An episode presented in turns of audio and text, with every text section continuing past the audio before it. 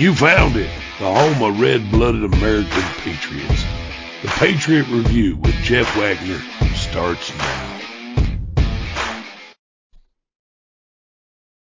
Hello, Patriots. Welcome to episode 126 of the Patriot Review Freeing Criminals at the Expense of Your Safety. More and more, um, the left is pushing for no bail, zero bail. As you know, we saw this rampant during the Antifa BLM uh, assaults, and uh, it's been a been a problem, a growing problem ever since. Sat down with Mr. Ken W. Uh, Good, who is uh, an attorney, and uh, I'm going to show you the interview. We'll take a break in the middle, and um, may say a few things in addition to that, but uh, otherwise the interview is uh, rather extensive, and we we just had a great conversation. So I'm just going to get right into that.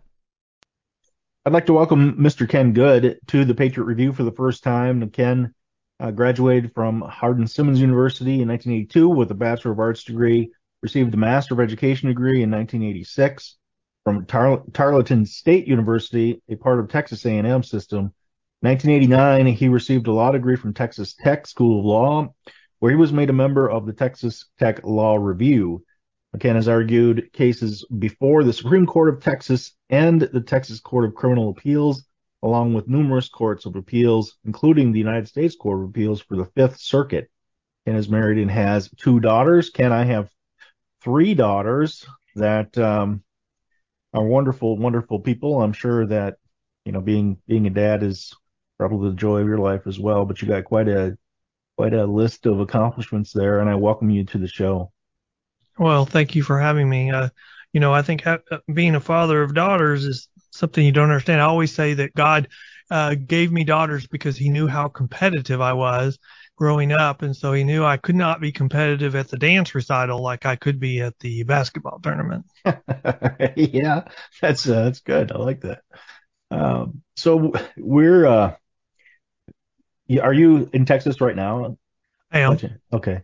So I lived in Texas for a few years. Love love the state. I didn't like the humidity. I was in Houston, and um, it got a, got to me a little bit. But uh, I'm back up here in Wisconsin. It's you know native uh, uh, of Wisconsin and uh, enjoying the seasons, not enjoying the winters. But but uh, it's a pleasure to talk to people. You know, and I talk to people from all over the country and and matter of fact around the world as my blog and podcast grow and it's amazing to me how many people from the outside of the United States of America are focusing on America and what happens to us as a nation, primarily because of the political situation that we find ourselves in. But one of those things, one of those things I think people are looking at all over the world is how we have, over the past few years, even uh, more strongly than has uh, than ha- we have ever seen, been releasing criminals back on the street. And we, you know, study after study is showing that this is not a good idea, that the recidivism rate is high, that, you know, if, if anybody sits down, you, you said a word before we started, common sense. You said that before we started recording. If anybody just sits down and looks at things from a common sense viewpoint, um, they see that when they watch the true crime show, they always talk about how criminals escalate in their crimes and that they may start as a peeping tom, but they end up as a serial rapist and killer. And it just, it just doesn't make sense to me that, um, you know, there's a there's a party of politicians who just want to release people back on the streets with zero bail, and that's what we're here to talk about today. So, give us a a, a brief history of how this issue has come front and center in the, uh, in the United States, if you would. Well, if I was going to say how do I think this we got to where we are now, I would say if you go back uh, four or five election cycles, you would, you know, for the presidential elections, you would see, I think, where one party would kind of do something, you know, six months before the election to hype up their supporters, make them mad. And mm-hmm. it was because we were at a point that they had to have their uh, supporters turn out in higher numbers for them to win. And so that, that's how it, I think you could say it started. It started with, uh, you're not being treated fairly. You need uh, to be angry about this. But but at that time when it started, it was just rhetoric. So when the election was over, then we would just go back to normal. And then you started seeing after a couple of cycles that their supporters got mad because they were just using it as a rhetoric and never going pulling through and uh, and saying oh, we're going to do all these things that you've been mistreated about. And I, so I think at one point in time the um, that particular party or uh, one um, one party started electing people that their intention was to do what they said they were going to do, even, even if it was just rhetoric to begin with, even if it really didn't make sense. And so I think there was this big push, and I think it's a coalition, you know, just like to get a majority, you have uh, different people that believe in, in getting to that result. But I think there is a part of that coalition that is um, wanting lean, uh, you know, bail reform, criminal justice reform, that really at the heart of what they want is decriminalization. I mean, you just can't mm-hmm. look at the last four or five years and say that that what they're really pushing is, is not just decriminalization. And they will not say that point blank. Look at uh, Proposition 49 in California. They they don't come out and say, "Hey, would you vote in favor of us just decriminalizing theft below $950?" Yeah, all right. And so what they do is they say, oh, we're going to change some felonies to misdemeanors because it's good. It's great. It's, it'll allow these people to find jobs and it's good for families. And so it gets all this support. And then once it passes, then you've got your urban area, uh, uh, DAs that say, okay, we're no longer going to prosecute that. And so now you see the consequences of it. You've got, mm-hmm. um, stores that can't maintain $25,000 a day in shoplifting. Now you've got businesses closing because they can't provide a safe work environment for people that, uh, in that area. And you have politicians are now who are acting, oh, like this is just incredible. How can Walmart, how can Walgreens, how can whatever store of the moment close and, and turn their backs on our, our citizens? Well, right. they're not the ones turning their backs on them. I mean, if the local government won't protect their property tax base and protect the business from protests that turn into to violent and then they don't build back, what would you expect? And so right. I think we're at the point where all this rhetoric has created a mob, and you know, a mob once it gets created can't be controlled. And so I think we're seeing seeing that today, and and it's not sustainable.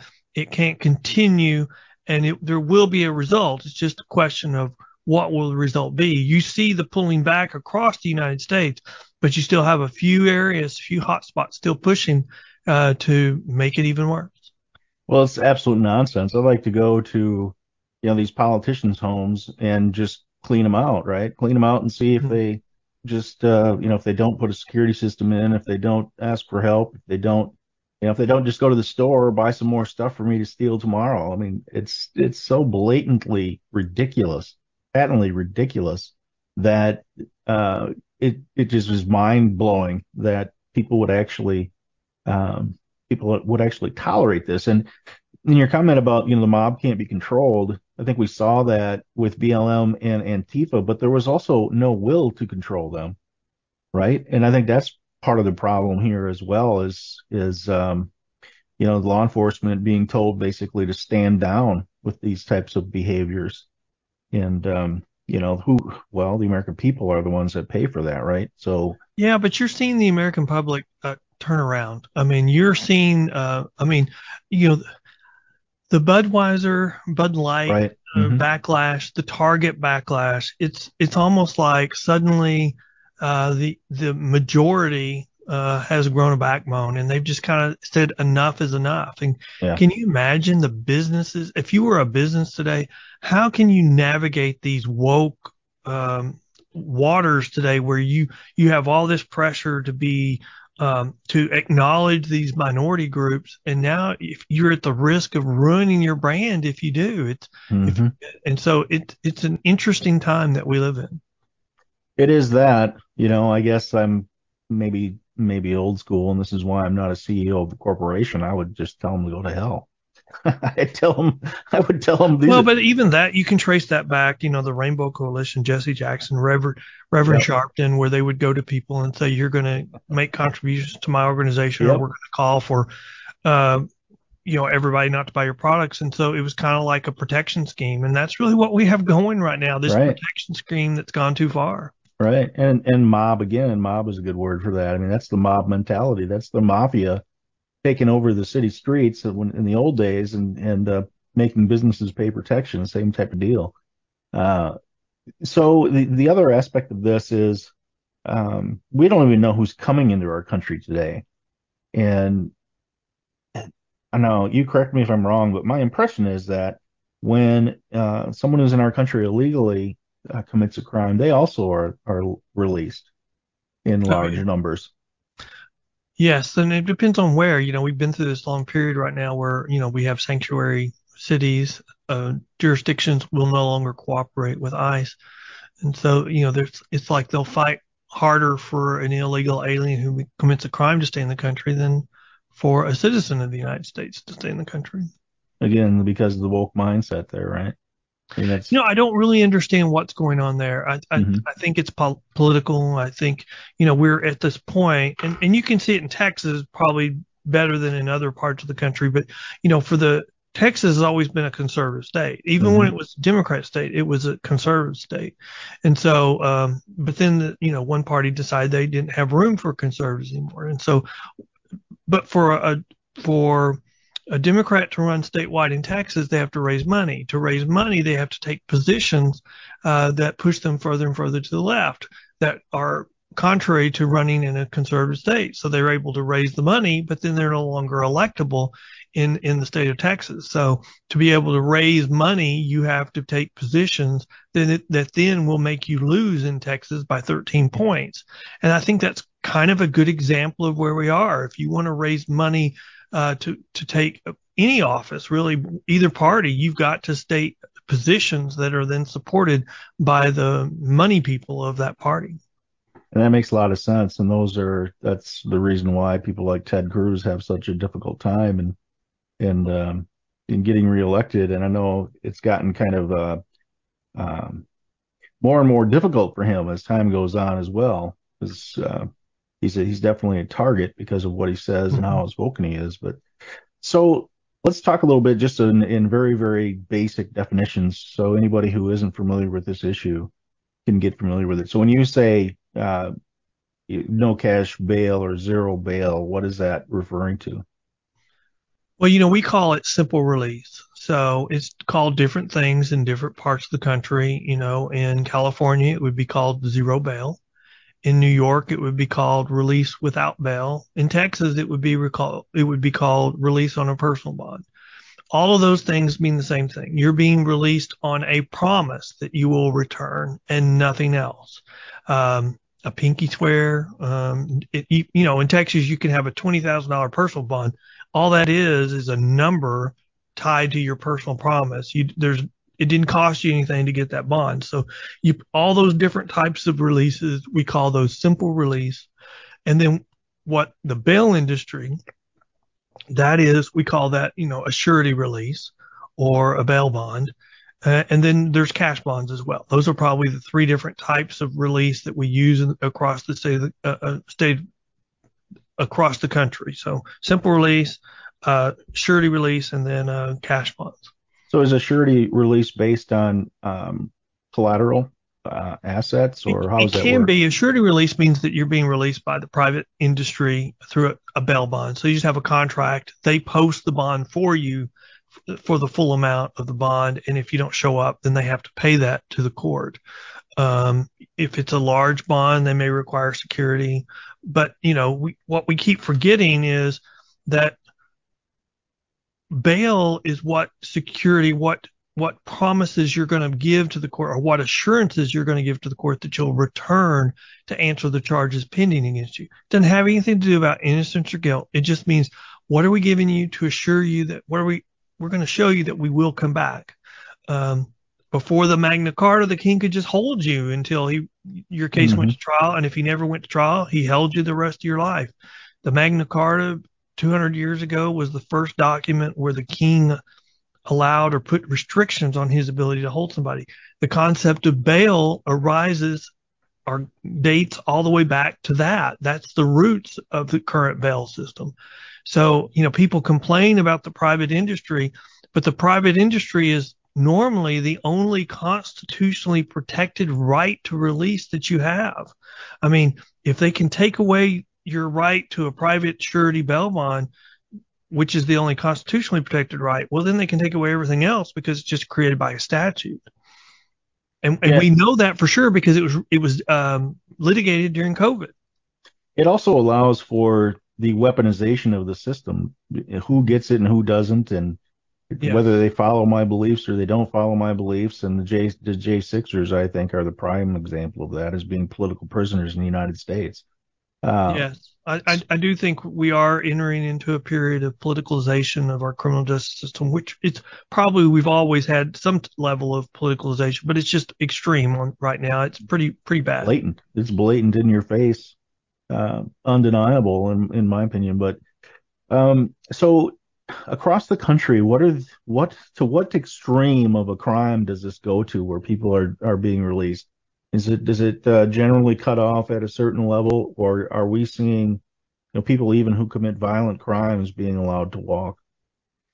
You're you're seeing it for everybody in in uh, Harris County. They have a uh, you know Crime Stoppers is maintaining a list. They're like over 150 now, probably closer to 200 of people who've been released on um, a personal bond or a very low bond for capital murder, and then they murder wow. somebody again. And so it's kind of I've been I've been referring to Harris County as you get one free murder before they're going to hold you. And and and the what's changed is historically in Texas, you know, we have several offenses listed in the Texas Constitution where you can be just denied bail.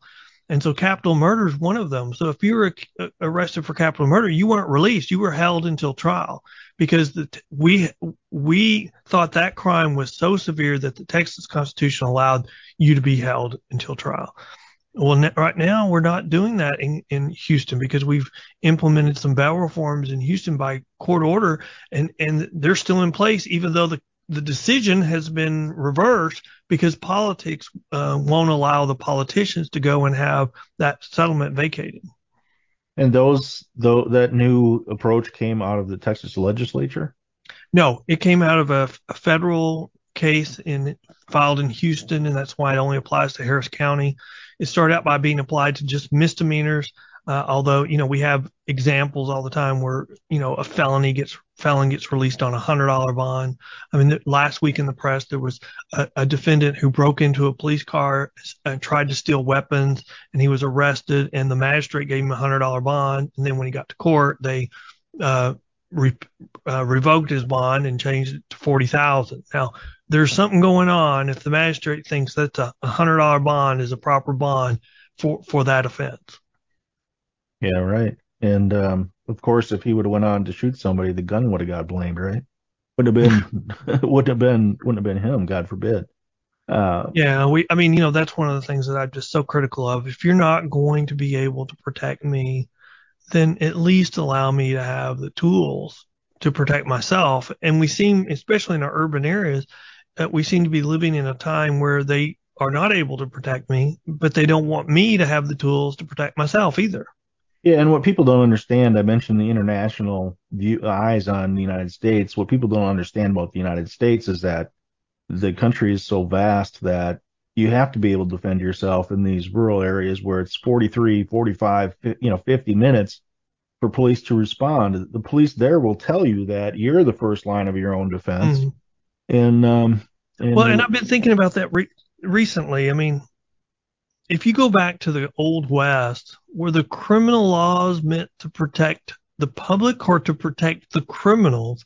Right. because if you think about it we had these mobs that would just go in and they'd fix the problem. I mean we're kind of getting really close to a breaking point where we're going to have that mob mentality if we don't already have it in some parts of our country.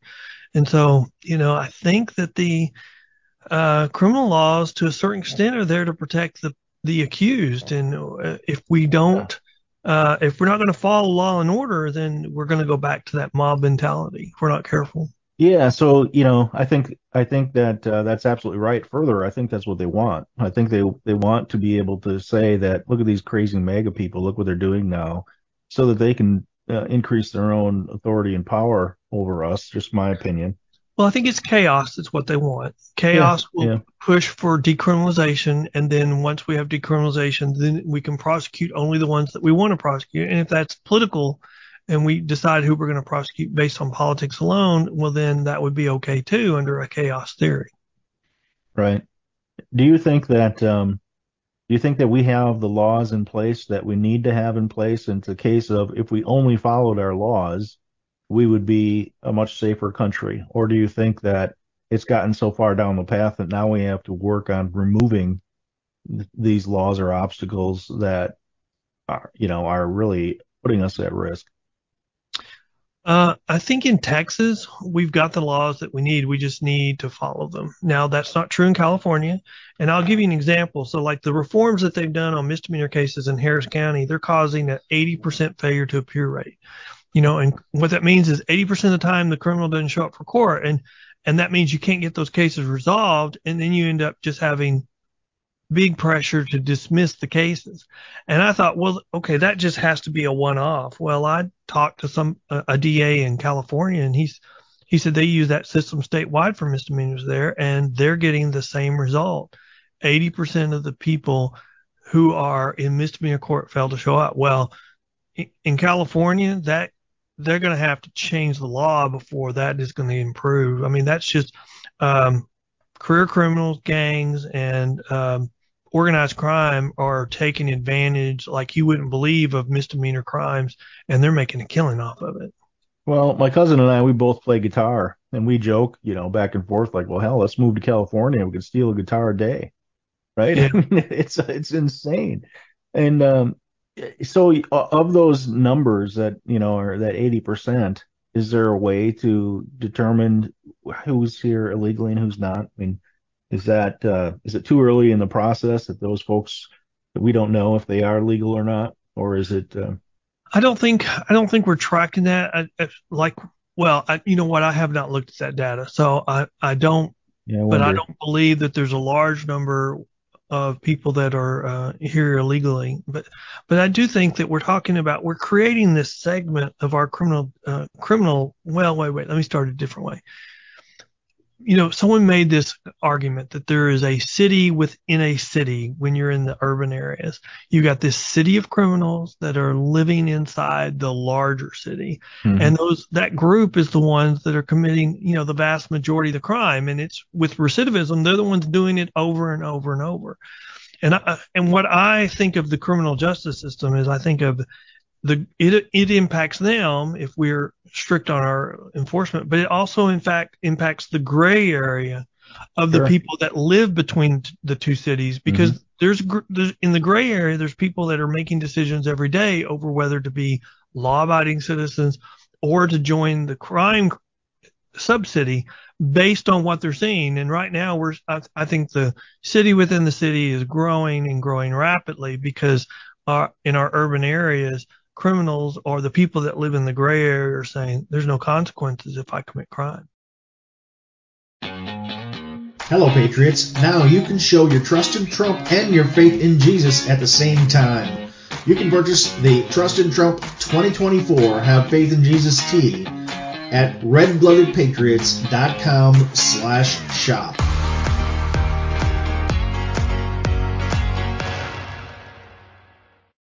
Our world is full of electromagnetic fields that, even though we can't see them, are affecting our bodies, our sleep, and even our ability to think clearly. The advent of 5G is only making this worse. There is an answer. Visit Fix the World by clicking the link in the Patriot Review show description below to view natural products that can actually protect you from EMF and 5G and even improve your sleep. Skeptical? Get the free Dangers of EMF Radiation ebook free by clicking on its direct link, also in the show description. You can also learn more by watching episode 62 of the Patriot Review. Hey Patriots, it's Jeff Wagner. I love My Pillow products. I use them. I can say that they are simply the best quality that you will find anywhere. And you can help us all out, all Patriots, including Mike Lindell, in our mission to restore America by going to mypillow.com today and using code TPR. That stands for the Patriot Review, so it's easy to remember. TPR. Save up to 66%. You can also order by calling 800 519 9927. Again, that's 800 519 9927. Thank you and God bless.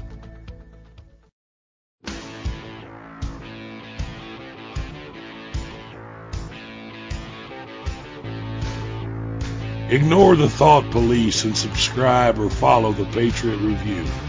It's your patriotic duty.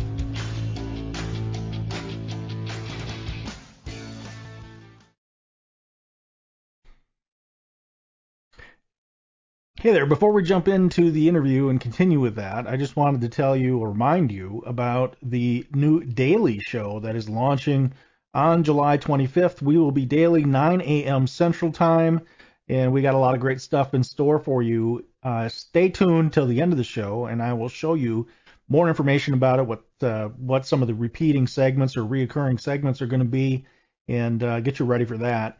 So again, there's a um, there's a new channel which I can't talk about yet. The actual announcement will be made in two days now. So stay tuned for that on Frank Social and the other social media cha- uh, channels that you follow me on and um, I'll keep you in the loop for sure. We'll go right back to the interview. Well, I think there's been as many as two million illegals just in since Biden took office, and Yeah.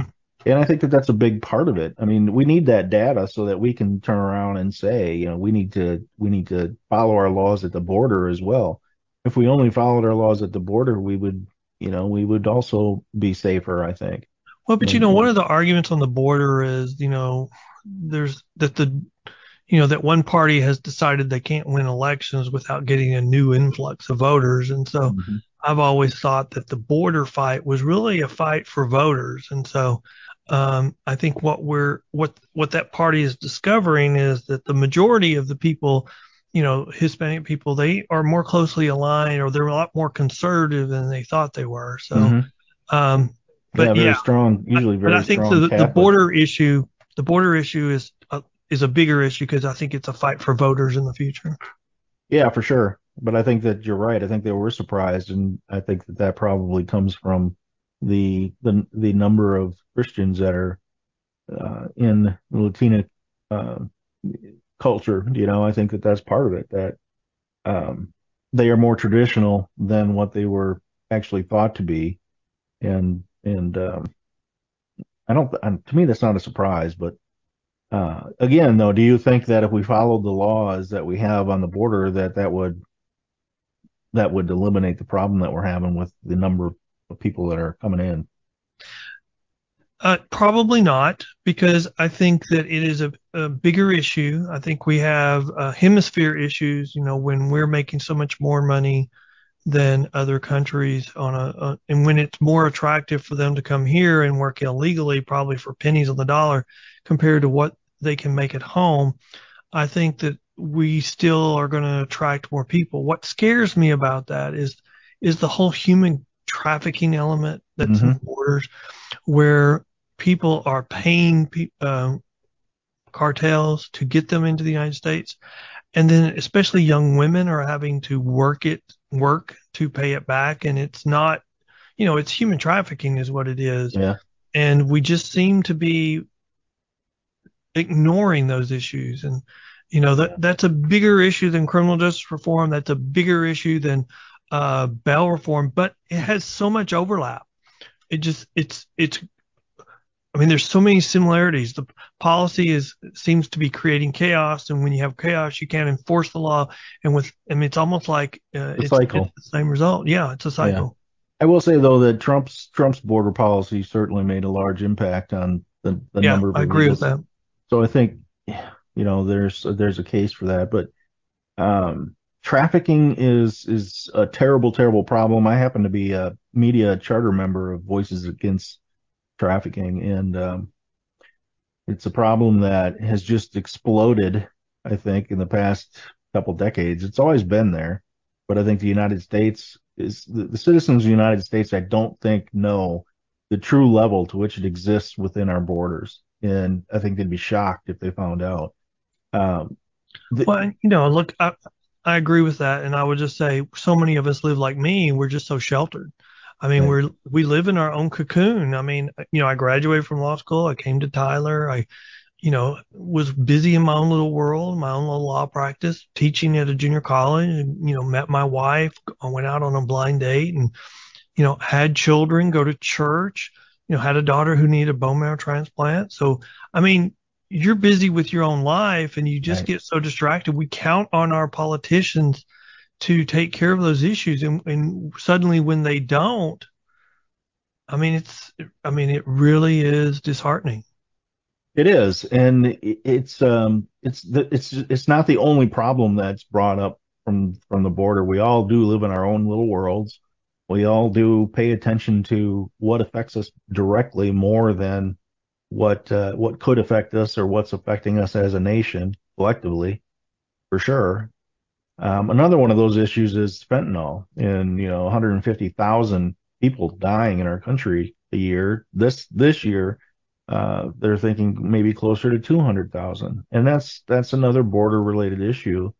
Uh, certainly don't believe that you can shut off the spigot to all drugs. I'm not naive, but it definitely would help to get that under control down there. So, well, but you know, pe- when people tell me we have too many people in jail for drugs and we should be talking about decriminalizing drugs like they did in Portland. Uh, you know, I'm just like, well, of course we have the most people in jail across the world for drugs. They every, the whole world sends all their drugs to us. So of course we're going to have a larger problem than anybody else. And I read a book one time that says if you give up on drug crime, you're essentially giving up on crime because almost all crime arises from some uh, from some uh, root out of drugs. Yeah, drugs are dependency on the part of the criminal, or uh, in some cases, it's uh, it's the dealers and the, the, the the city within the city that you were defining. Well, and let me let me make that. a point about the whole drugs and and tie that into the criminal justice reform and even bail reform. You know, I'm I'm at the age, you know, where you know I've had family members that have had drug issues, and I have a sister who had a car accident in 1989, and she broke every bone in her face, and she started a 30 year drug addiction to prescription prescription mm-hmm. drugs, and at the time, you know, the poor man's drug rehab was jail. I mean, mm-hmm. mm-hmm. and so I tried very hard to get her in jail uh, because that's what the family could afford.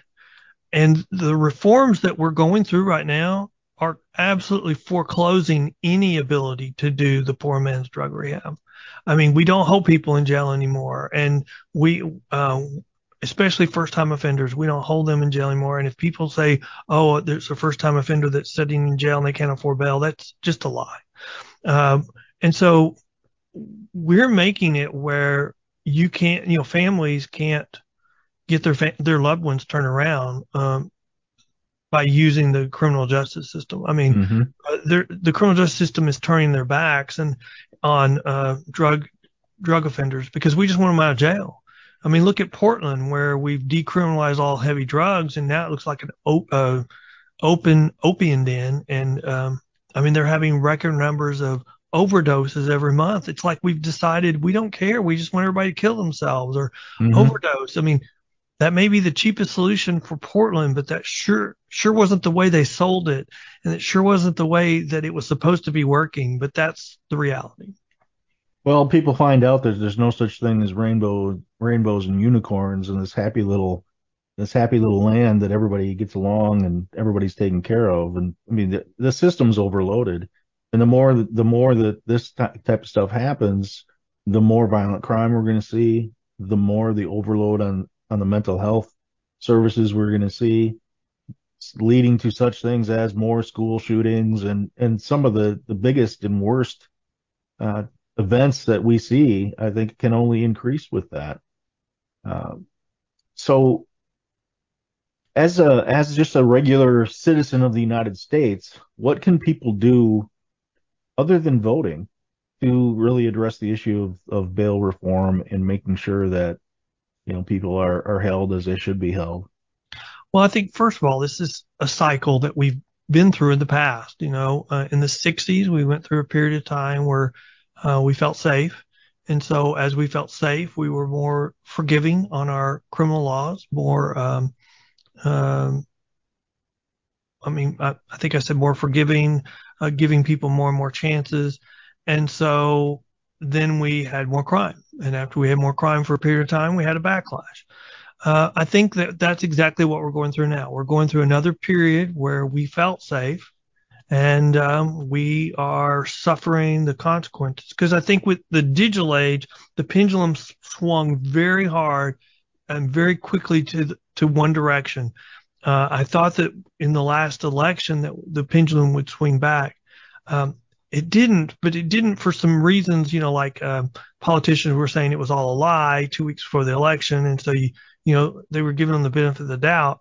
Uh, when the pendulum swings back, it may swing back just as hard. And you know, the last time it swung back, we got uh, Ronald Reagan as the president, and we got some pretty heavy uh, criminal justice laws that um, made us more safe, and that's the reason why we are here today. So, uh, how do people get more active? I think we um, we hold our account we call hold our uh, judges to uh, feet to the fire and we hold our politicians feet to the fire and we point out when th- things are don't make sense. When they say we're going to defund the police and we're going to be safer well, that don't make sense.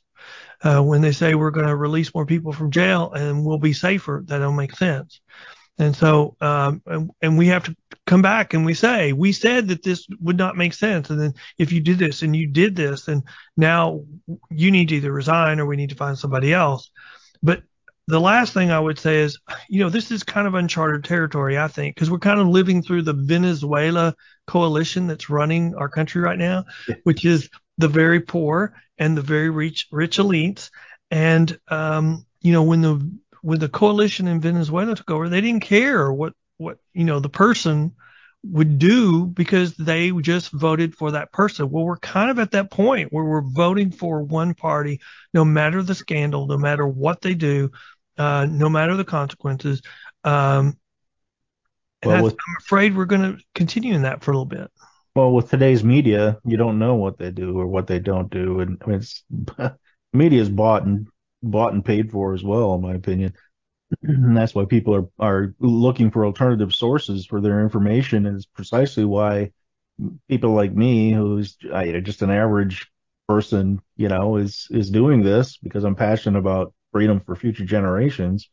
And, you know, a lot of people look to, to, to sources like mine because they know that when you turn on MSNBC or CNN or even controlled opposition like Fox, you're not going to get the the whole truth. You're not going to get the story.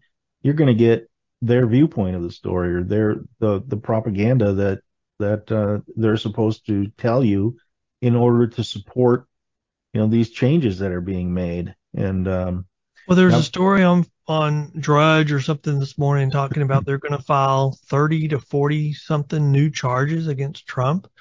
Um, and it's like, I mean, it's almost, I mean, do they not realize that it seems like to me, just the normal public, that, okay, the first round of charges weren't enough to change the public opinion about him. So we're going to come back and file a whole bunch more and see if that's enough.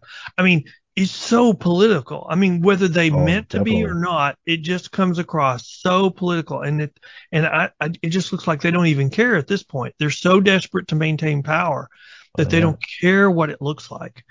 No, and they we, don't. And you know, it's it's it's even worse than that. They they think that we're stupid that we don't know what the Presidential Records Act is, for example, and we don't know why they didn't choose to to prosecute him under the, that act rather than the Espionage Act, which which doesn't even apply in his case. So you know, they they look at that's the biggest insult, and I think that what they're doing, and they may not release, and they may not even realize it, is that they're pushing those independent voters away from them because the independent voters are smart enough to see what's going on, aren't they? I don't know. I mean, I, really, I mean, you know, scandal has always worked. You know, in our elections, uh, you know, negative press against your opponent has always worked. So, uh, they, I mean, what you see right now is a push, no matter what they want to say, is a push to make Trump the Republican candidate. Uh, and then because they believe that they, he's the one guy they have a chance of winning with, even with Biden. Now, maybe Biden doesn't Biden turn out be to be the candidate. I mean, No, I think- he won't be there, but I think yeah, I think they're they're releasing more and more on Biden, even on the historically you know, far left uh, media sources, because they're getting ready to to primary him with Gavin Newsom. Is my belief. I think Newsom. well, that's what in. I heard too. I mean, the mm-hmm. last thing I heard that just sounded right would be early next year he'll resign and then or withdraw from the election, and Gavin Newsom will be re- there ready to step in. Yeah, that makes sense to me. So, what's the future of of this? You mentioned it's a cycle, but we seem to be in a little bit different situation than we've been in the past. We don't we don't have the same um, we don't we don't have the same foundation that we had in the 1980s under Reagan as far as people who have Judeo-Christian values and uh, that has also been under attack. The nuclear family's been under attack.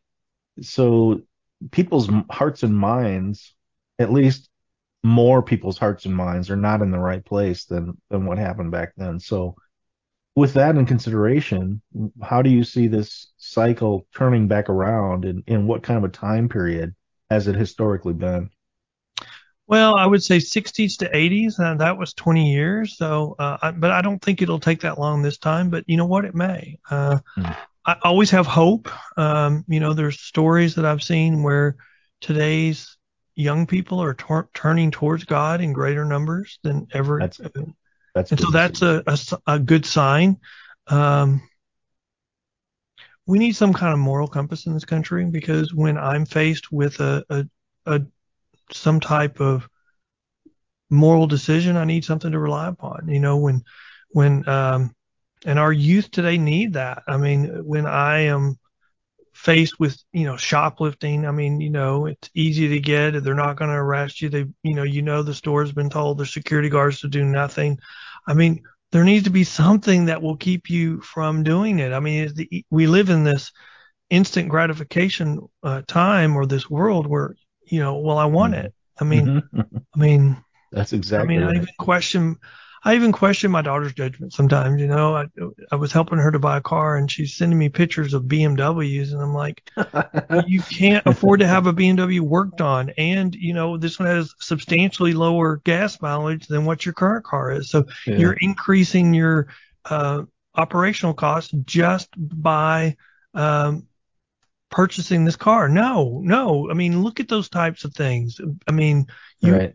and maybe we don't do a good job teaching that, but I, I think that we have to get judges to care about people showing up for court. I mean, that's the one thing that I, I think is killing us right now. And, and you can see the turnaround is starting because we're starting around by, by caring about violent crime. Well, we need to care about violent crime. We need to care about property crime to protect our property, you know, our businesses, uh, taxable interest. So, you know, our, um, you know, the city has property values and that's how they get their taxes take care of people. We need to defend those property values. I mean look in portland.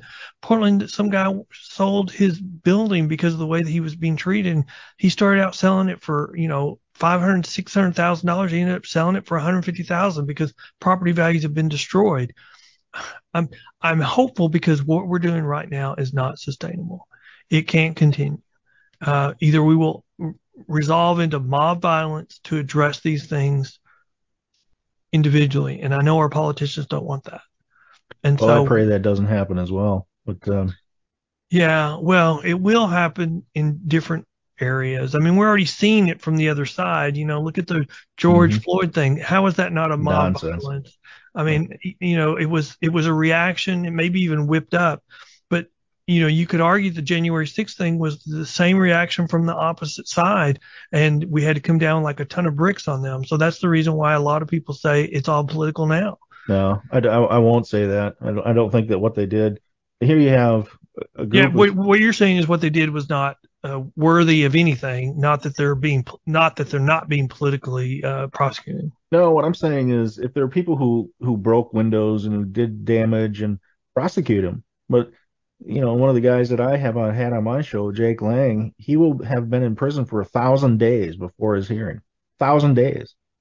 And in in the you know, on the other side of the coin, they burn down buildings, they destroy city blocks, they assault people, pulling Yeah, them out of their yeah. cars, you know, and and a lot of them are are not even in in jail. They've never faced Yeah. anything. That's right. They wouldn't even hmm. file criminal charges on them. So yeah, so so the there's a two tier system in my opinion is what I'm saying, and and that's based on political ideology also I think. So I hope I hope you're right. I hope that uh, that it snaps back and that judges um, you know start to get get uh, uh, upset by people not showing up and starting to demand some action. That would be great. It would be great if our law enforcement got the respect that they deserve and and were able to uh, go after the people that they've been told they can't. That's another problem. You know, you know, one of the things that I did was, you know, I have a work with a group, and so we just went and got the public data from Harris County, and we created a, a website called HarrisCountyCourtWatch.com, and it shows you that there's like 80 something percent failure to appear rate for misdemeanor courts.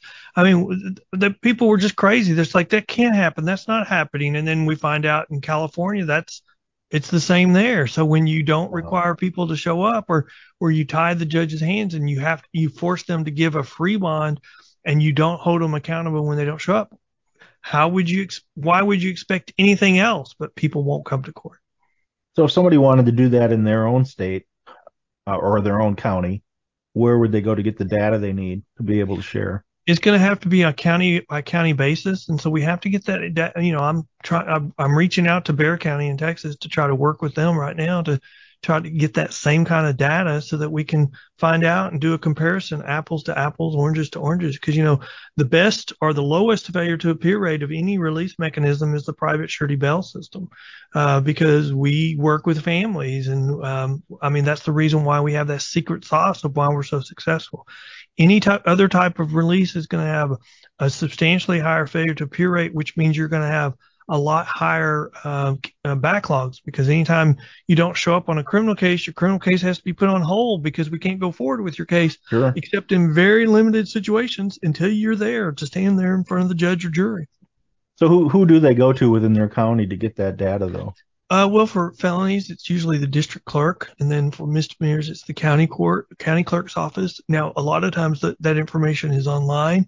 Uh, we were able to uh, find that information online, and so we set up some data mining processes uh, to download it, and then we um, set up, you know, the uh, Houston Police Officers Union had done a report based upon reviewing one week of the data and so we went back and downloaded two years worth of data and then uh, used the same formulas. And then you can look at any court any day for a couple, two years and see what their failure to appear rate was. And it was just eye openingly wow. bad. Well, that, that approach I haven't heard of as of yet. So that's, that's, I really appreciate you sharing that. That's something that people can actually use as an action item. And that's a lot of the problem in our you know, our country today is people talk about the problems, longing for a solution, some of them, but um, they just don't know how to go about some of these things. And um, that definitely shows. It shows that we have for far too long trusted our political leaders, our politicians, and um, and now we're paying for it. And so so many people are starting to rise up and and and, and do things like you're doing, trying to to get the data to actually hold people accountable. So great job on that. I really appreciate you being here. If you want to close out with anything in specific, I'll give you uh, the last couple minutes here. Sure. If you want more information about me and our, our organization, you can go to pbtx.com. We have a blog uh, where we post uh, or highlight important news in the uh, in the bail front across the country. We also have our own podcast called The Bail Post. You can go see that at thebailpost.com, where we really are trying to be a resource. We're trying to be uh, uh, educational. We, you know, if you want to know what the tennis, uh, the New Jersey plan is, we have a podcast on it. If you want to know how different things work in the criminal justice system, we usually have a podcast. We have a podcast about what what the heck do bondsmen even do, which is one of our, our first episode and probably the one of the uh, highest um, view podcast that we have. Um, and so, uh, thank you very much for having me. And uh, I always look forward to talking about uh, the criminal justice system because what we're doing right now is hurting the criminal justice system in the name of, you know, we're reforming uh, uh, bail. Well, I mean, what's good for the criminal justice system is usually good for the private industry. What's bad for the criminal justice system is bad for the bail industry. So what we're really doing by attacking the bail industry is attacking the criminal justice system and undermining it, creating chaos. And what that does mm-hmm. is put pressure to dismiss cases and it's a de facto decriminalization and that has to stop. yeah, and we're just we're just uh, increasing the number of victims in some of these terrible crimes. So, uh, we Well, now we're starting to see reports. We're seeing reports Yeah. come out saying the more uh, simple release you have, the more crime you're going to have. I mean, that's something that's come out since COVID. yeah, and you've got several in your write up, and and it, I trust that that kind of data is on your website as well. As well. It is. We have an episode on our podcast about it. So it's pbtx.com, Yes, pbtx.com, B as in boy, pbtx.com. P B. Yes, yes, yes. so check it out, folks. Ken, you've been an awesome guest. Thank you again for your patience. I had some uh, some difficulties, and and Ken, everybody should know, has been really gracious, and uh, I look forward to talking to you again, and hopefully this cycle that we are talking about starts to turn even more, and we start to protect our citizens and and our visitors uh, the way they should be. So God bless you, and thank you for what you're doing, and thank you for being on the Patriot Review. Oh, thank you for having me. You're welcome.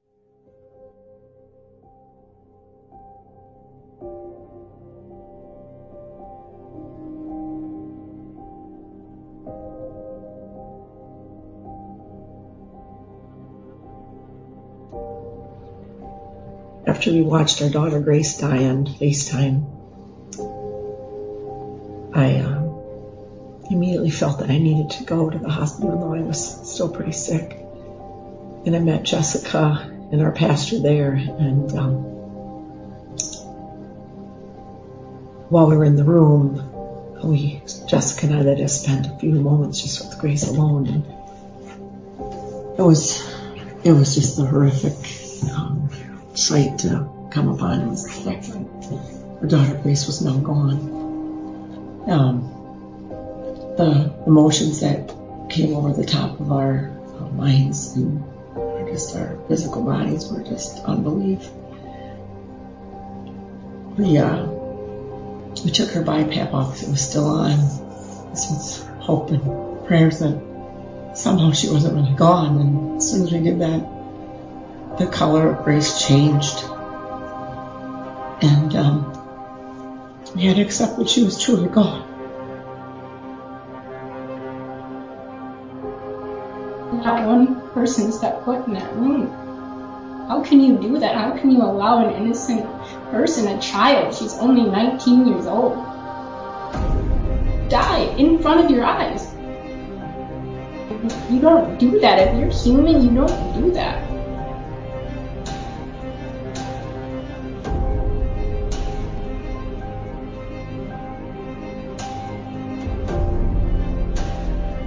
They knew they weren't going to convince us to put Grace on a ventilator. That means the money was going to dry up. They had to have the money. And when you follow the money trail all the way through, you see that a ventilator is about a $300,000 decision. That they had higher paying patients in the emergency room. Grace was worth more dead than alive.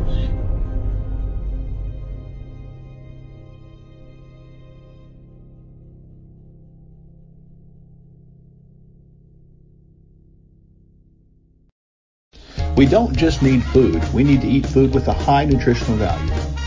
Who wants to just survive food shortages? Let's thrive in times of adversity and lack. Optimize your daily nutrition and ensure you and your family have our two year shelf stable Kingdom Fuel as a cornerstone of your emergency food supply. Don't sacrifice your health or your taste buds. Stock up on Kingdom Fuel now. We're about news, commentary, conversations, truth, liberty, and God. We stand for American values and our flag. We believe that the Constitution is a document that fortifies rights already given to us by our Creator. We will not apologize for our love of God and country, ever. We are right America Media.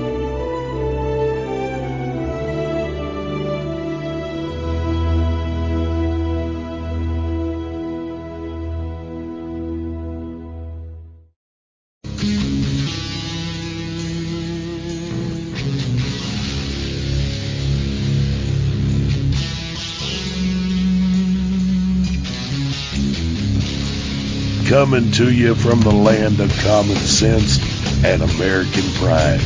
Not a unicorn or rainbow in sight. Welcome back to the Patriot Review with Jeff Wagner.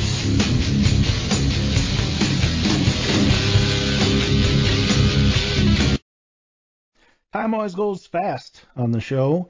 We uh, are at the end of an hour already. I just wanted to ask what your feedback is on what's happening in our legal system and whether or not you believe there's a two-tier system.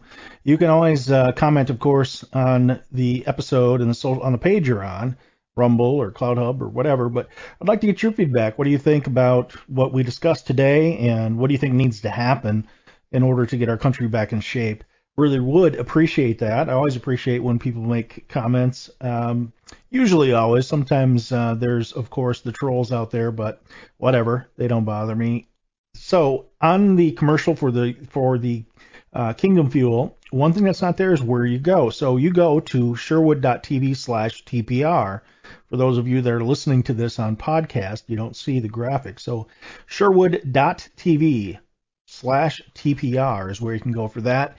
The commercial for the documentary Breaking the Oath. Now that documentary has really gotten a lot of great uh, reviews. There are some folks that uh, have commented, but uh, that they didn't care for for one reason or another. But it's it's uh, like eight compared to I think we're at twenty eight thousand right now. So if you haven't seen that yet, please check it out. You can see it on on uh, redbloodedpatriots.com. You can also go to americafirstproductions.com. It's number one ST Productions, americafirstproductions.com, and check it out there. The documentary itself is free as all of the America First Productions documentaries will be.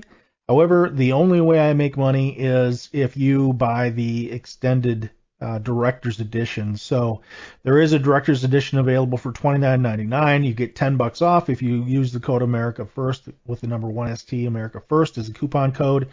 You get uh, the documentary and it's downloadable so you can share. You also get uh, extended interviews with the cast, and I'm going to be putting up.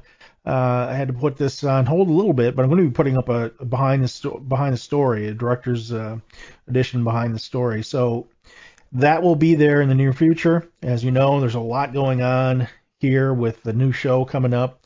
As I mentioned, July 25th is going to be the the start date. July 18th is the announcement. You'll find out what the additional channel is for going live. I'm really excited about that. You will recognize the name behind it, and it's going to be brand new. It's going to be Christian based. It's going to be awesome. And uh, so check that out. What I will tell you now is that um, we have some regular uh, regular segments. So we'll have some regular people that uh, are addressing specific things in these segments. So, for example, we have Jennifer Lynn coming on, and she's going to do a segment at the end of every show where she takes a Bible verse. It's called "Let There Be Light."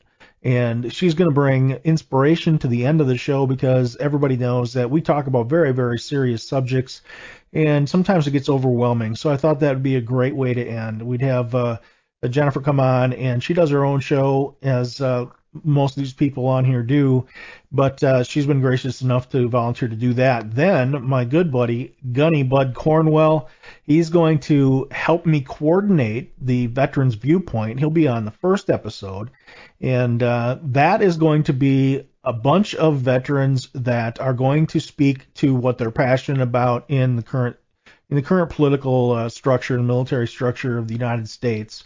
So that was going to be really cool as well because we get their unique perspective, and uh, you know I think that uh, they have a lot to to say, and sometimes don't get enough of an opportunity to say it. So the veterans will be definitely a big part of the show. Then we have a segment called Our America by Ronald Boyd. He is a historian. He's uh, going to be on to talk about people and events that shaped America and he's going to be doing that uh, to start with, like once a month, and hopefully that that continues to grow. And then lastly, perspective with Amber May. Amber also has her own show, as does Gunny, by the way. Um, she's going to talk about some unique. Uh, she's going to give her unique insight into some things that uh, are on her mind. So that'll be more of the current news piece, in addition to what I do, and she's just going to give her perspective on things.